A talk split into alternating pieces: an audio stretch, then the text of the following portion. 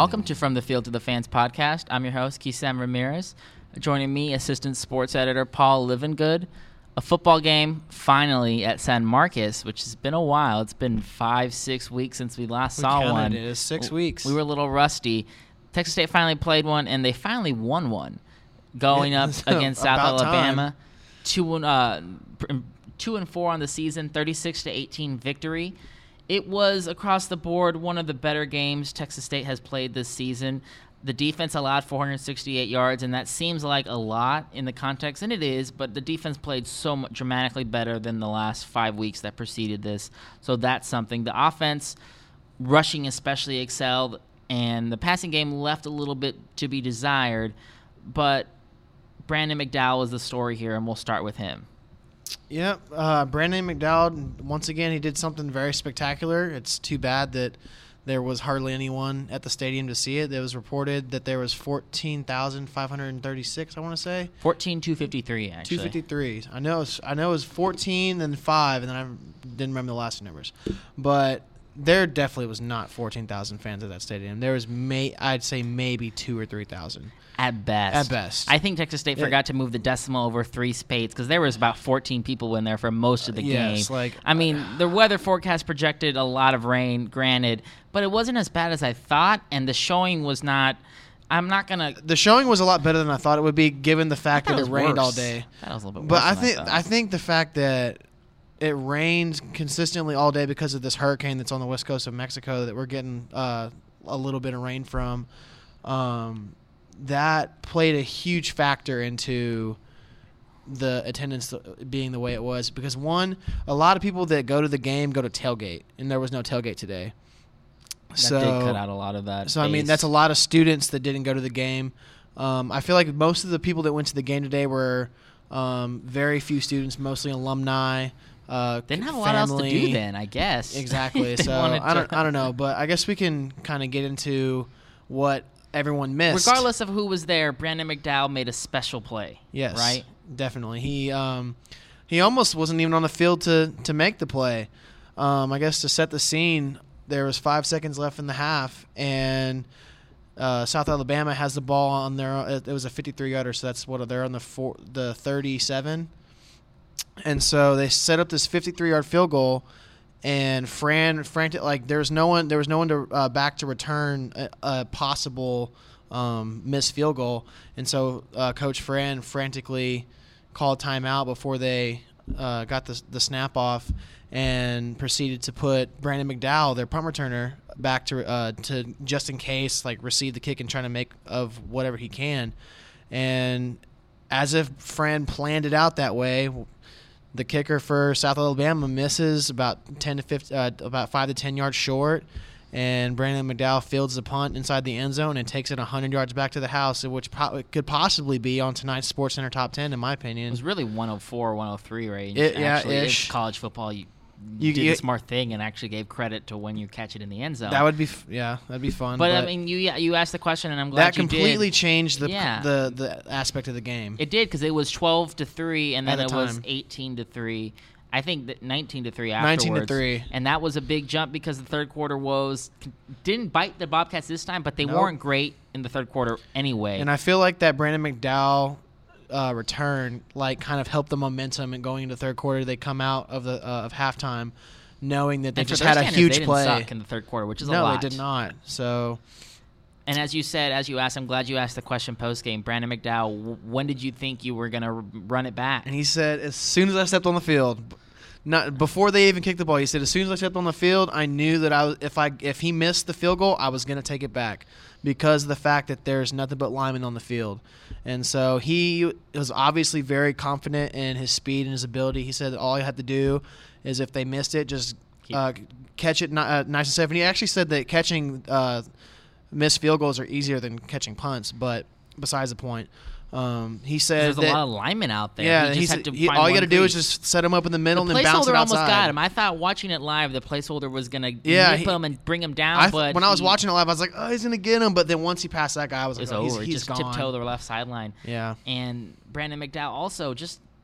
Outside of that, he was pretty good in, uh, in, In his coverage, yeah. the st- I wish we had the the coverage stats that you can see on ESPN that you know thrown Yeah. to this, how many yards this. But I watching the game, it's not yeah. that. I imagine Brandon McDowell did. They threw well a deep on him metrics. like a, a number of times, and they, they didn't have any deep balls on him whatsoever. But I mean, David Mims on the other on the other Water is wet. David Mims gets beat deep. That's what we said. That's what we said during the game. It's the same thing. We expected he, at preseason Sunbelt Conference Defensive Player of the Year has not looked like it. It feels like, if anything, they're having more success throwing to Mims than McDowell. I don't. Yeah. I don't have hard and fast metrics, but I just think the, the, whole one A and one B is kind of maybe switched there. Or maybe it's just the fact that Mims is playing better receivers and McDowell's playing That- lesser. that- that could be a- I that could be a thing, com- yeah. A, a, a context A of both. why.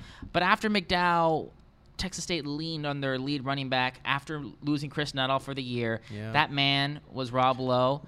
When you needed a touchdown, what did you call? One eight hundred touchdown bling. That Fire that, tweet by the that- Texas State Athletics. that I, I shout out to them. I wish I thought of that. I'm regretful that I thought of it, but I'm going to steal it on this podcast.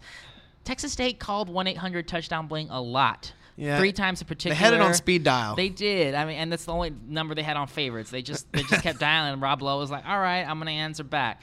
Um, Rob Lowe, 30 carries, a career high, th- 248 rushing yards, three touchdowns. That incredible performance, and they like he was the rock that they always needed. And I, maybe it took Chris Nuttall to leave the fold. I don't I don't know, but Rob Lowe had the game that he was always looking for. It, it's funny because when uh, looking back to last season, it seemed like every single time Texas State had like a like a good demanding win like this, Robert Lowe was always the person that did well. And so, I mean, and you can look at this season so far. They are they were one and four before this, and he only had 299 rushing yards in five yeah in five games, and he almost matched that in one game. So now he has like I don't know the 299 plus 248. I don't want to do the math in my head right now, but that's easily over 500 yards. So I mean, he he's already close to doubled his what he had He before. nearly matched his first five games in this Exactly. And Texas it- State knows when that hotline bling, that can only mean one thing. Rob Lowe. That's, I'm, I'm going to milk that one more time. I Oh, apologize. I, I had to do it, but just a just a solid performance across the board from him. I, I Yep. that's what we wanted. also moved up in the record books. He did. I'm glad you mentioned that. Fourth all time in rushing touchdowns, sixth all time in rushing yards. He just Jen Lawson, shout out to her. She was she was had the She Rob was Lowe killing stat. the stats yeah, today. she she won. She was spotlight player on the SID game. There you go. Uh, Saturday, she had all the Rob Lowe stats consistently, and it was like every ten minutes there was a new Rob Lowe stat. Yeah, it's like broke. oh career numbers, career numbers, and I was like, geez, Jen, like, how, like is Rob like is he was he already that close? And you just know how do you know all these things? But I guess that's just the the life as a SID. Yeah. Shout out to them for giving us that. And as Rob Lowe was pounding the rock, doing his thing, the defense settled in too, especially in the first half. Finally, we got the defense that we wanted. Exactly. I mean, uh, Coach Fran was talking about the defense, and he said this is the way that Bobcat football should be played. So I mean, even though they did give up five, uh, 468 total yards, they only they only allowed 18. That's what I said. Four, 468 total yards.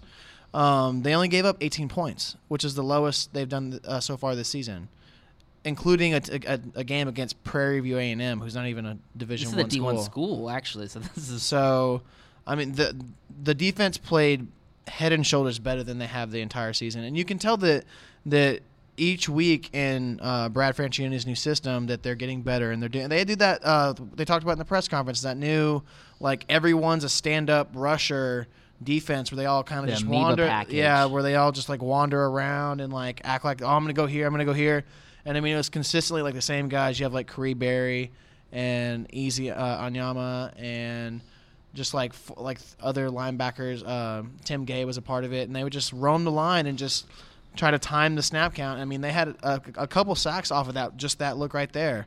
So, could that be an, a new staple of the defense in the future? Probably. I'm sure we'll see more of that.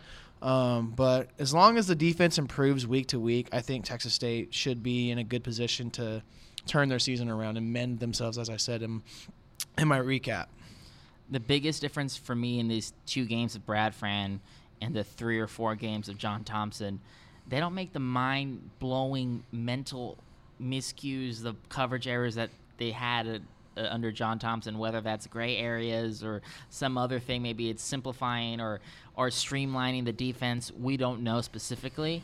But Brad Fran has his team and his defense playing inspired, good defensive football. They're they're they're bending a lot, but they're not breaking. And they were they were not bending, and they were breaking a lot under John Thompson. That's that's a lot to be said. They sacked uh, Cody Clemens three times, including a big one to to get the turnover on downs. Exactly. And it it was nice and refreshing to see a, a Texas State team running the ball and playing good defense. The the passing, which we'll talk about a little bit, wasn't there, but the bare fundamentals, the Bobcat football, the old school kind of thing, snapped a streak that Texas State hasn't won a game in six weeks. We said that earlier. Yeah. It's a game Over a month, a month and a half. It's been a long time. You had the bye weeks, you had the defensive coordinator, you had the injuries, just a lot Just of up and down. breaks, and they Yeah. finally got some good breaks. Two against South- inadvertent whistles. yeah, South Alabama, all the breaks kind of, and Fran even said it post game.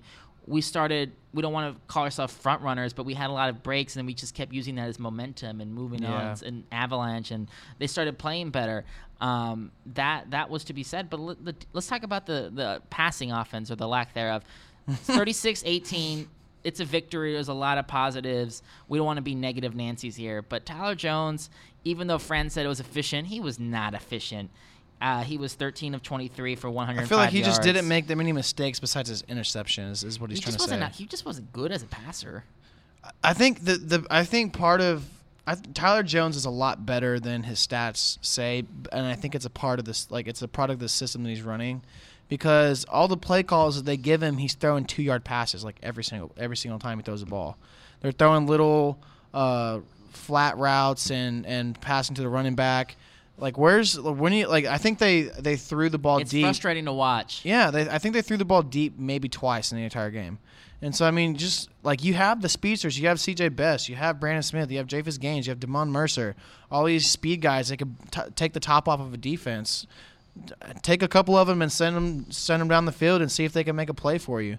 So I mean, or even intermediate type uh, plays to tight ends or any, uh, anything like that on the corner routes or post routes or something.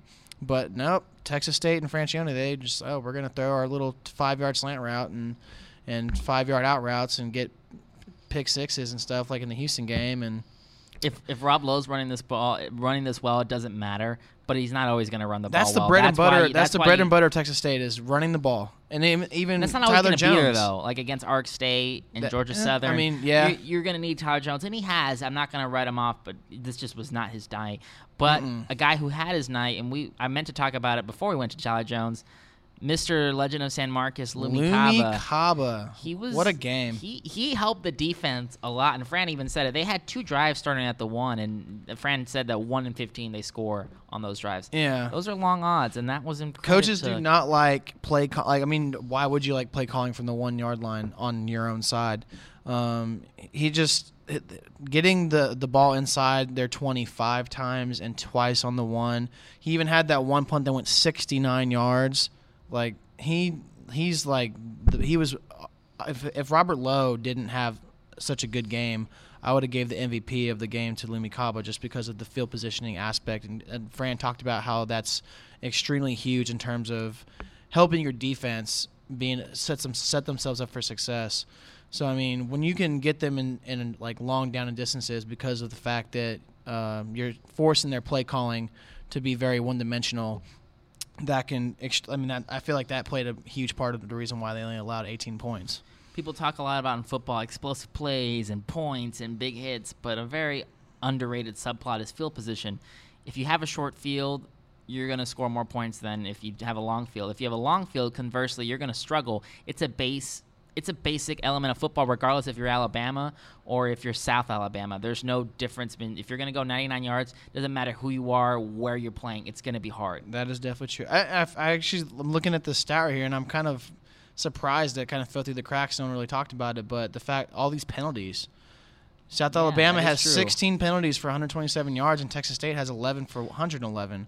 So I mean, both teams are kind of shooting themselves in the foot, and I feel like that also helped the defense with the fact that South Alabama had 16 penalties, because I'm sure um, that in certain drives they put themselves back in long down and distances, which again helps with field positioning and gives them gives themselves a difficult time trying to move the chains. And so, all, it's kind of de- defensively, it was all kind of encompassed into one. Their job so. was a lot made easier by a man, Lumi Kaba. Seven punts, 334 yards, 47.7 yards per punt. And the key stat, really, because your job as a punter to give them long fields.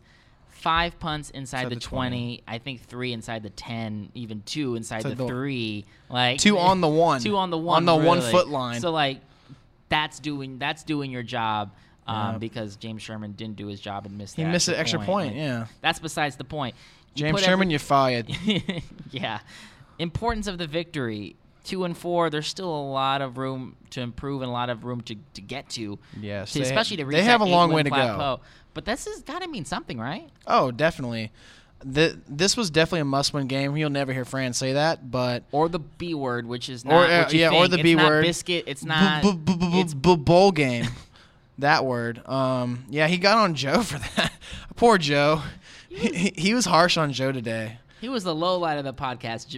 Fran, Fran was just searing Joe from Yeah. the San Marcos Daily Record, and I was just sitting there. I'm like, wow, Uh, he's just right. roasting this man.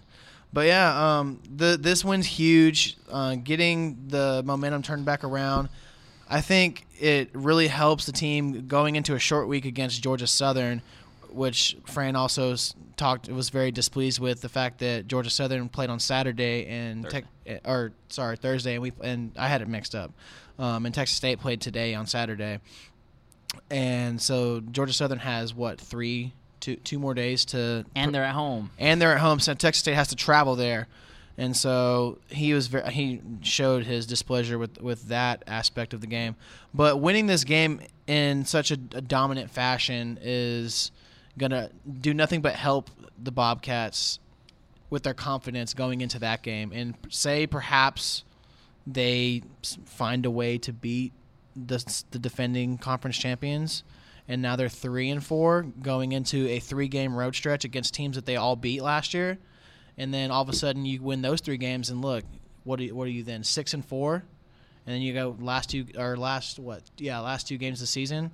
And then from that point you can, anything can happen. So i think as much as a must win this game was this next one against georgia southern is going to be even bigger. Um, which i guess is fitting because it just next week's a bigger week a bigger week Yeah. a bigger week so I'm excited I, season, I, I- like to I- yeah exactly i really hope in my heart of hearts that texas state turns it around and does the unthinkable and wins the rest of their games We'll see. We'll that's see. life in the Fun Belt. pursuit of wins as, As- you said once before As Fran said, that's life in life in the Sun Belt. Just you have a short week, you have to go on the road, but the thing you got to do, you, you you don't control any of that really, but you do control how well you play Thursday night, and that's what's going to matter against the Georgia Southern team, which I feel like is going to be a little seething. They just lost. Awesome. Yeah, they just came off a loss, yeah. to Appalachian State on the road, and that was a game that they're both good teams, and I felt like it was going to be close, but Appalachian State didn't make it close, and Yeah. a week to kind of think about it. They might come Texas. They might come at Texas State hard, and it's going to be. I don't know how they're going to respond. They I, they could lay down or they could fight, and I wouldn't be surprised either way. But that's going to be something that we're going to be watching out for. Definitely. Do, you have any final thoughts as we wrap up this wonderful show that um, we put out? do you ha- i'm i'm curious So, going back to this hotline bling thing I'm glad you said I was going to end the show did, with that. did you do you have a rap for I don't. We don't do that for recaps. Uh, I don't get. I don't get paid for that. Are Oh you darn. kidding? Okay. Well, what was it? What were you planning on for this hotline bling thing? I was just gonna say that Rob Lowe is, you know, should pay for unlimited calls because Texas State's gonna be wanting to call his one eight hundred touchdown bling. So next weekend's Thursday. Hopefully, I- it's that. sorry, hopefully, I'm- that I'm- hotline is just as hot next week. Yeah, I hope that bling is blinging more than ever. I, I we're we're reading this dead And horse. Amani's shaking her head. The horse is there. It's been dead, and we're still beating it. I'm sorry for this poor horse. I think we should wrap the show up. Is that? I think. I think cool that's with that? fair. All right. Well, we'll wrap it up. For Paul Livingood, I'm Keith Ramirez. Peace out.